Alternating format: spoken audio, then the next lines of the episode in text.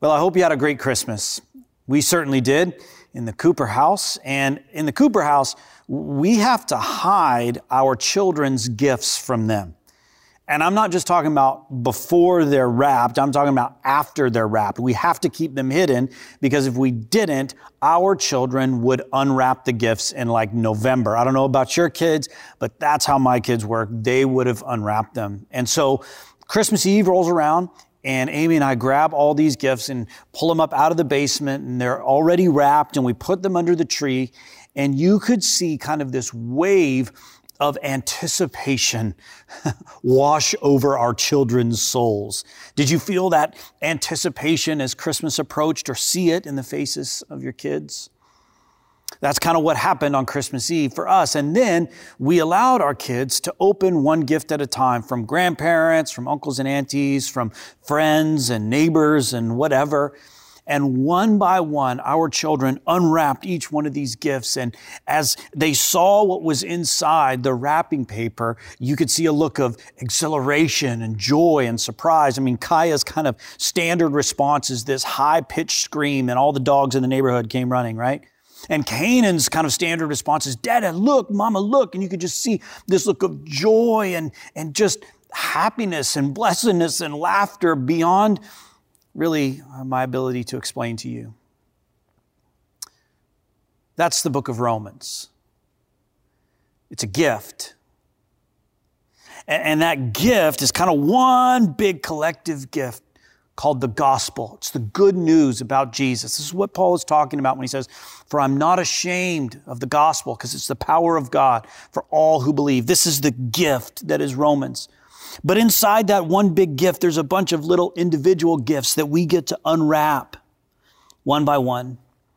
And that's the implications of the gospel. The freedom that the gospel brings, the joy that the gospel brings, the community that the good news brings. This is a book that, that is, it's just inexplicable. It's, it's beyond words. It's, it's the gospel unwrapped. Each and every implication, each and every nuance, each and every question that you might have is addressed in the book of Romans. By the time Paul wrote this book, he was in his early 50s. He had converted from a, a life of Jewish kind of law and devotion to uh, Jewish rules and regulations. We'll talk about that in a minute. And for 25 years, he journeyed all around the Mediterranean world, preaching in synagogues, preaching to Jews, preaching to non-Jews, preaching in uh, the temple courts, and preaching in uh, outdoor areas, and preaching all over the place. Anyone who would listen to the gospel. And as he preached over 25 years, he would have heard, you know, uh, arguments or reasons that the gospel wasn't true or right or real. So by the time he wrote Romans, he had 25 years of those objections filed away in the back of his mind. He's in his early 50s and he writes this Christian manifesto to tell us not just what the gospel is, but why it matters.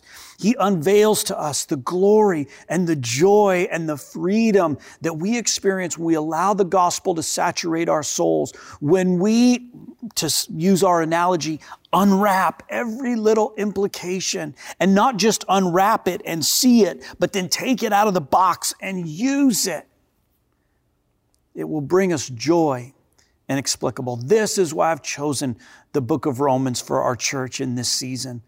Because I want you to see and know and experience and be changed by God's radical, transformative grace. His free grace, His unmerited grace, His grace that you don't have to work for, His grace you don't have to jump through hoops for. I want you to know it in your heart and in your homes, in your family, and in your work and in your play. I want you to be set free by the gospel. And in Romans, Paul is about to unwrap for us this gift, grace.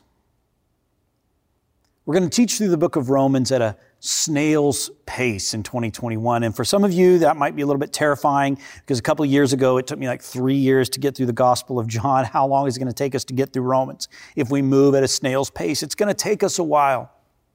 But like a stew that kind of simmers over time, the more Romans simmers in your soul and in your heart, the more difference it's going to make. The more you understand the history and the culture, the more you understand what's happening in the first century church, and the more we understand each and every word of this book, and there's not one wasted word. The more you understand it, the more it will change you. So, without further delay or introduction, Let's get into our study in the book of Romans. If you have your Bible, open it up to Romans chapter 1, verse 1. Romans is probably 80% of the way through your Bible. It's the sixth book in the New Testament. Uh, if you don't have your Bible or a device that you can read along with us, the scripture, as always, is up here on the screen. I've got the scripture memorized for us today. Um, it wasn't hard to memorize. You'll see why here in a minute. But here it is a reading from the book of Romans, chapter 1, verse 1. this is the word of the Lord. Paul. Yeah, that's it. That's as far as we're going to get. I said snail's pace, right? Paul. In order to understand the gospel and the good news that is the book of Romans, you must understand its author. Let me say that again. In order to understand the gospel, the good news that is the book of Romans, you must understand its author. This was a very specific man writing from a very specific background and time and place, a specific experience, a specific worldview, and all of those things kind of coalesce in the book of Romans. And, and, and in order to understand all of what he's saying there, we have to understand who he was and who he is. So let's talk about the author of Romans. The very first thing you need to know about the author of Romans is that he was Jewish. He was Jewish, and he writes from a Jewish perspective. And I want you to know just how Jewish this author is. He's just introduced himself as Paul. That would have been a typical beginning to a letter in the first century. Someone introduces themselves rather than saying, Dear Sally or Dear Joe, they, in, they uh, begin with an introduction of self. And he says, Paul. Uh, but Paul was born with two names Paul being his Roman name because he was a Roman citizen, but Saul was his Jewish name. He was named after the very first king in Israel, a very Jewish name. He was born in about AD 6 in a city called Tarsus, and he was born into a Jewish family, and not just a Jewish family, but a Pharisee family. Saul's family, and Saul was the name he went by in his growing up years before he converted to Christianity. Saul was born into a Pharisee family. The Pharisees were the strictest adherents to the Jewish law back then. Every little I was dotted and every little T crossed. Uh, N.T. Wright, in his biography of the life of Paul, says this It seems as if Paul had swallowed the Old Testament whole. This is how Jewish he was. Likely by the time he was about 10 years old, Saul would have had the first five books of the Old Testament memorized. Yes, Genesis, Exodus, Leviticus, Numbers, and Deuteronomy. That's a pretty good chunk of scripture. Would have had it totally memorized. And, and large portions of the law and the prophets that came after that, he would have had committed to memory. And he would have been devoted, devoted in all of his life to keeping that law and to mirroring in his life what he read in those Old Testament scriptures. He was extraordinarily Jewish and committed to his Jewish faith. So much so that in his teen years, he would leave his hometown of Tarsus and move to Jerusalem to study under a rabbi named Gamaliel. Now, Gamaliel was the most prominent rabbi and respected rabbi of that time. You see, Saul was even willing to leave comfort and home and family to study under Gamaliel in order to become a Pharisee, which he did in about 30 AD. He became a Pharisee himself, a keeper of the Old Testament law. On top of being Jewish, I want you to know that Saul was also zealous. And if you're jotting down uh, notes, you can jot that down. Saul was zealous, but remember to spell it with a Z, not a J. He wasn't jealous, but he was zealous. What we mean by zealous is that in that time and place, there were kind of two schools of thought in response to the Gentile world and even in response to Jews who weren't strict adherents to the law. And those two schools of thought were kind of live and let live. If somebody isn't as strict with the law as you are, live and let live. That would have been Paul's mentor's perspective, a man named Gamaliel, like we said. But Saul, Saul was not a live and let live kind of guy. He was zealous. In fact, he says it of himself later in life, writing now as Paul, looking back on his early kind of Hebrew pedigree, Paul would write this of himself. He says, I was circumcised on the eighth day of the people of Israel, of the tribe of Benjamin, a Hebrew of Hebrews. In regard to the law, a Pharisee. And as for zeal, persecuting the church, as for righteousness based on the law, faultless. You see, he even uses of himself this word zeal. And now in our modern Western world, we think of zealous as being passionate or excited or fanatic about something. But in the first century Hebrew mindset, this word zeal carried with it the implication of violence or aggressive rebellion. Two quick examples from the Old Testament to help us understand this zeal that Saul felt for his faith. First is a man named Phineas when his Israelite brothers began to kind of intermarry and intermingle with Moabite women who were outside of the nation of Israel. Phineas took it upon himself to kill one of his Israelite brothers and a Moabite woman in order to purify the nation of Israel. So not only is he killing a non-Jew, but he's killing a Jewish brother because he wasn't keeping the law. And in Numbers chapter 25, the word zealous is used of Phineas three times and he's congratulated for his zeal. In 1 Kings chapter 19, Elijah is struggling with the very same thing. Fellow Jews who aren't keeping the law, listen to what he says to God. He says, I have been very zealous for the Lord God Almighty. The Israelites have rejected your covenant, torn down your altars, and put your prophets to death with the sword. I am the only one left, and now they're trying to kill me too. Do you hear what he said about himself? He was zealous for the Lord God Almighty. These folks, Saul and many of his contemporaries, weren't just interesting in, weren't just interested in pushing back against the Roman Empire, but they were interested in purifying the nation of Israel from those who didn't keep the law. Yes, they had been freed from Egypt. Yes, they had been freed from Babylonian oppression, but now they're under Roman rule. And even though the temple is restored, and even though they have a level of freedom, they are still oppressed under the Roman Empire. So Saul and his contemporaries were zealous for the faith in that they believed in order to uh, be freed from Roman rule, that they would have to be completely pure as a nation. That meant that they were willing to expel or even get violent against those who did not hear, adhere strictly to the law. So then it makes sense why Saul, when he heard of this crucified itinerant preacher from Galilee, who claimed to be the Messiah, and that there was a group of folks in Jerusalem who claimed that he had rose from the dead and claimed that his resurrection vindicated his claims to be the Messiah. It makes total sense why Saul, as a zealous man, would come to Jerusalem looking to persecute those individuals would stand by in Acts chapter 7 and hold the coats of those who threw rocks at Stephen until he died. And they threw rocks at Stephen until he died because he claimed Jesus of Nazareth was the Messiah. It makes total sense why Saul would request permission from the high priest to journey to Damascus and put Christians in prison or even go so far as to kill them because he was so incredibly zealous for his faith. Think of someone who has just gone completely completely radical for their faith. This was Saul in his Jewishness. He was Jewish and he was zealous. The third thing you need to know about the author of Romans is that he got transformed. He was transformed.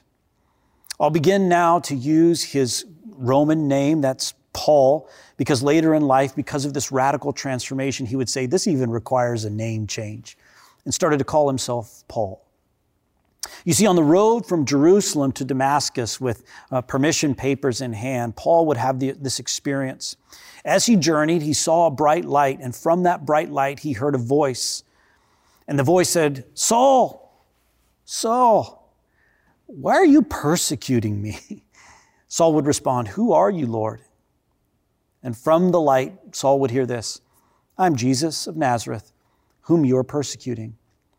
Now, at this point, Christ had died, resurrected, and ascended into heaven. So, what Saul would claim he heard is this resurrected and ascended Jesus now appearing to him on the road to Damascus.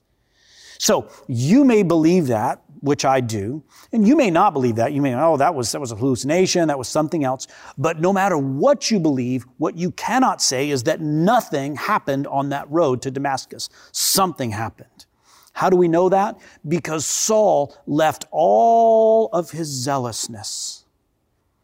And, and he left uh, persecuting Christians and he became one himself.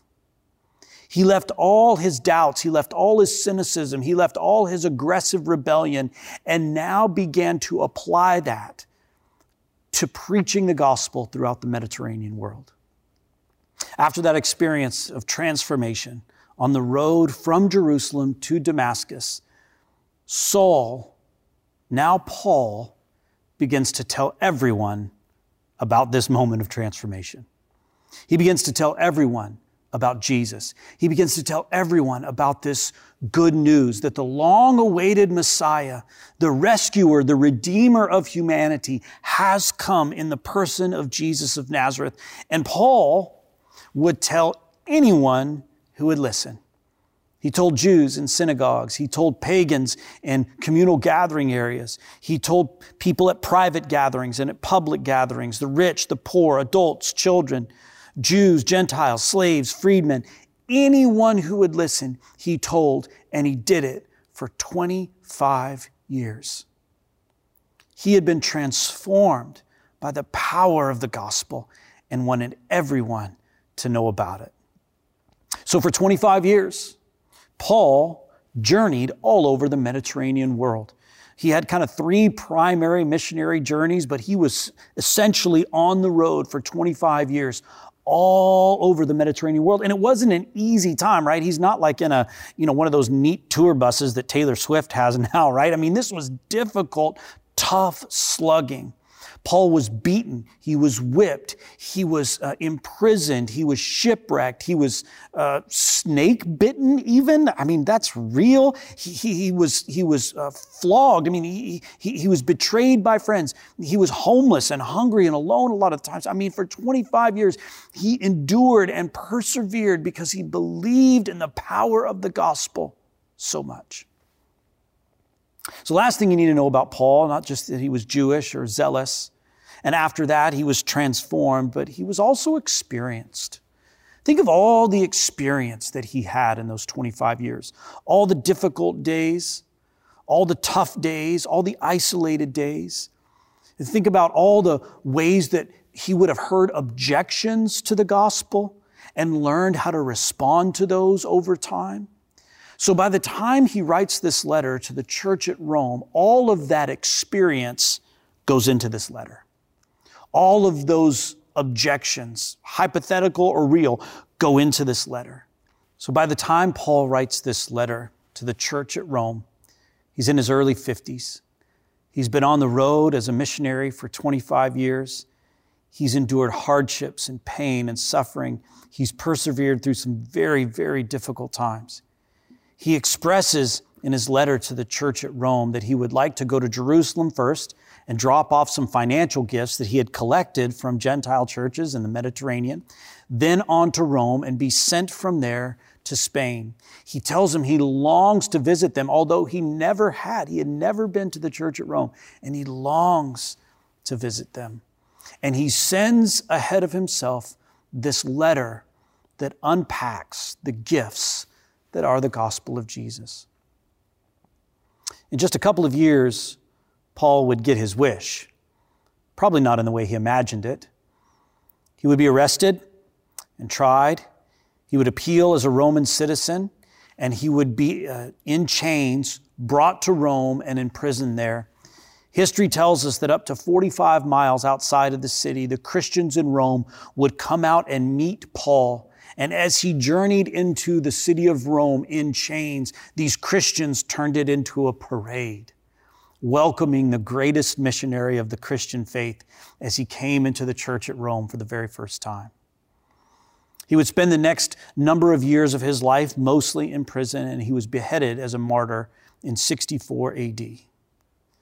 He left behind, though, letters to the church, pastoral epistles and encouragement, doctrinal errors that he was addressing, and behavioral things. But Romans is special. Romans is unique. I've heard it said that if the New Testament is a diamond, Romans is the brightest part. If the New Testament is a crown, then Romans is the crown jewel. It's a Christian manifesto. It's the greatest and best explanation of what it is to be free in Christ. It's arguments for the existence of God. It's arguments for the sin and corrupt nature of humanity. It's arguments that we've set up for ourselves idols and not just idols in the traditional sense that we expect, but we've set up for ourselves the idol of religion, saying, My religion is going to save me. And Paul unpacks all of that for us. He unwraps that gift and he gives it to us. It might not feel like a gift, but it is.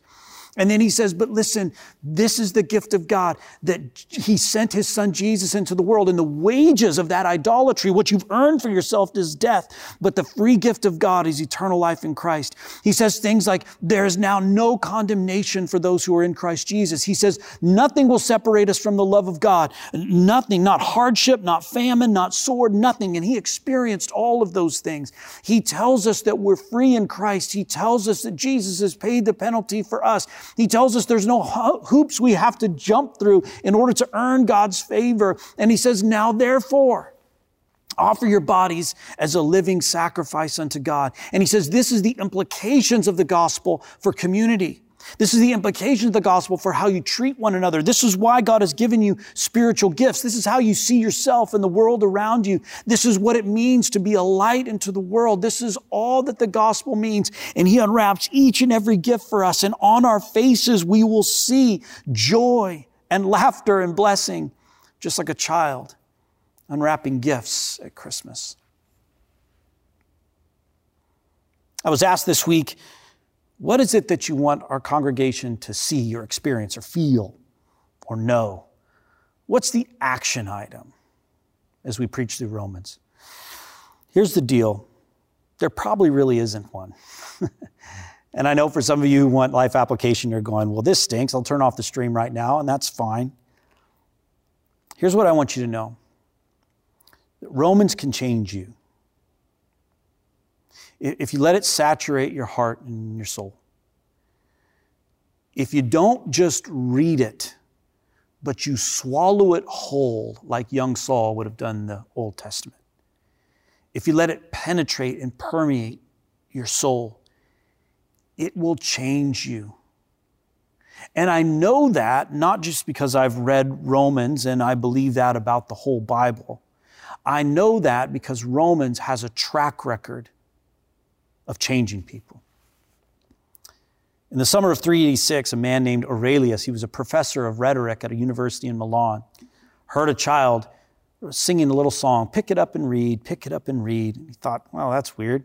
So he picked something up, started to read it. Now, Aurelius wasn't necessarily a man of faith. He was kind of a licentious guy, had a child out of wedlock, he was a partier. But he picked up a book and began to read. And here's what he read not in reveling and drunkenness, not in debauchery and licentiousness, not in quarreling and jealousy, but put on the Lord Jesus Christ and make no provision for the flesh to gratify its desires. That book, of course, is Romans. And that man is Aurelius Augustinius, St. Augustine, who later would write this of that experience reading Romans No further would I read, nor had I any need. Instantly, at the end of this sentence, a clear light flooded my heart, and the darkness of doubt vanished away. That was his moment of complete conversion. 1,200 years later, an Augustinian monk and a professor of biblical theology named Martin Luther had his own internal struggle. He was struggling with Psalm uh, chapter 31, verse 1, that says, In thy righteousness deliver me. And Martin Luther thought, How can that be? God's righteousness is the place his wrath flows from and his justice. I am unrighteous. God is righteous. That sets us apart from one another. How is it that God's righteousness would deliver me? And he had, if you know Luther, a deep internal, uh, just nagging and, and, and almost parasitic conflict within himself about this righteousness and deliverance. And he tried to the best of his ability to impress God to do everything God wanted him to do so that he could experience God's redemption until he read, read this. The righteousness of God is revealed through faith for faith. That quote, of course, is from the book of Romans. Later on, Luther would write, Night and day I pondered until I grasped the truth that the righteousness of God is that righteousness whereby, through sheer grace and mercy, He justifies us by faith. Thereupon I felt myself to be reborn and have gone through the open doors into paradise. May 24th, 1738, a man named John Wesley went reluctantly to a prayer meeting. He was dragged there by a friend. During that prayer meeting, he heard Martin Luther's commentary read aloud, just his preface to the book of Romans. And afterward, John Wesley would write this about the experience. He said, I felt my heart strangely warmed I felt I did trust in Christ, Christ alone for my salvation. And an assurance was given me that He had taken my sins away, even mine, and saved me from the law of sin and death. And it was that conversion of John Wesley that started the first great awakening that, that spread throughout the entire world, a revival beginning with just Luther's comments in the preface to the book of Romans. For centuries, some of the most important leaders of the Christian faith have pointed to the book of Romans and the doctrine it contains as a turning point in their walk.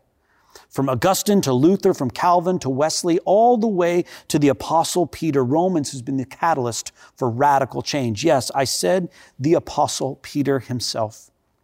You see, initially, Peter uh, engaged the Gentiles with the gospel, non Jews with the gospel.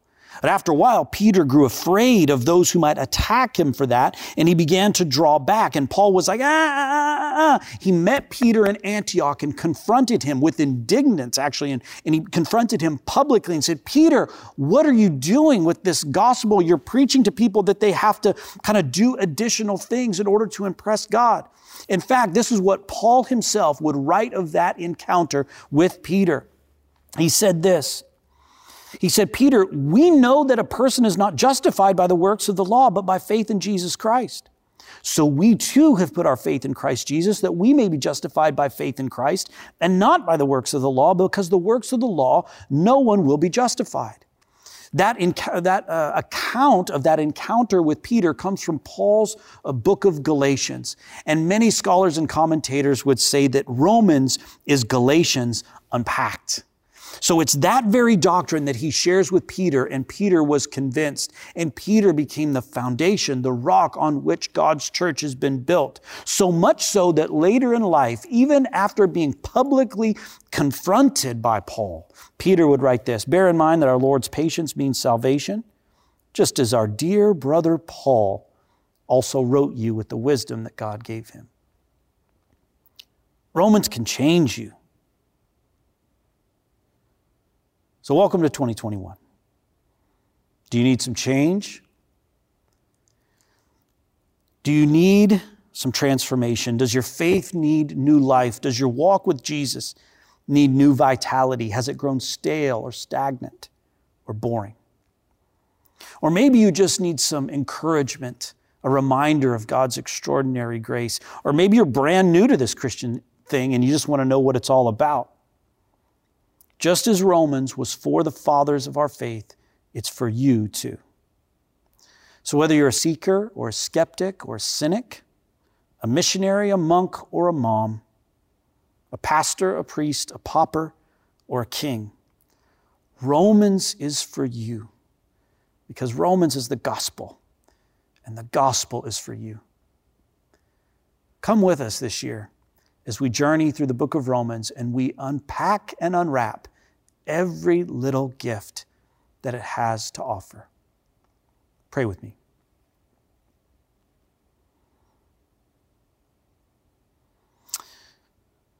Jesus, thank you for coming into the world 2,000 years ago. Thank you that after you died and rose again and ascended into heaven, you didn't just leave us alone, but you sent the Holy Spirit. And the Holy Spirit inspired these early uh, apostles and followers to write some stuff down. And so now, 1,963 years later, we can read the very words that the Apostle Paul wrote to the church at Rome. God, we with Paul affirm that we are not ashamed of the gospel because it is, is, the power of God for all who believe. God, as we journey through Romans this year, would you teach us, exhort us, encourage us, transform us, remind us that the good news about Jesus is the very power of God? We pray that we would experience that power in the book of Romans. In Christ's name, God's people said, Amen.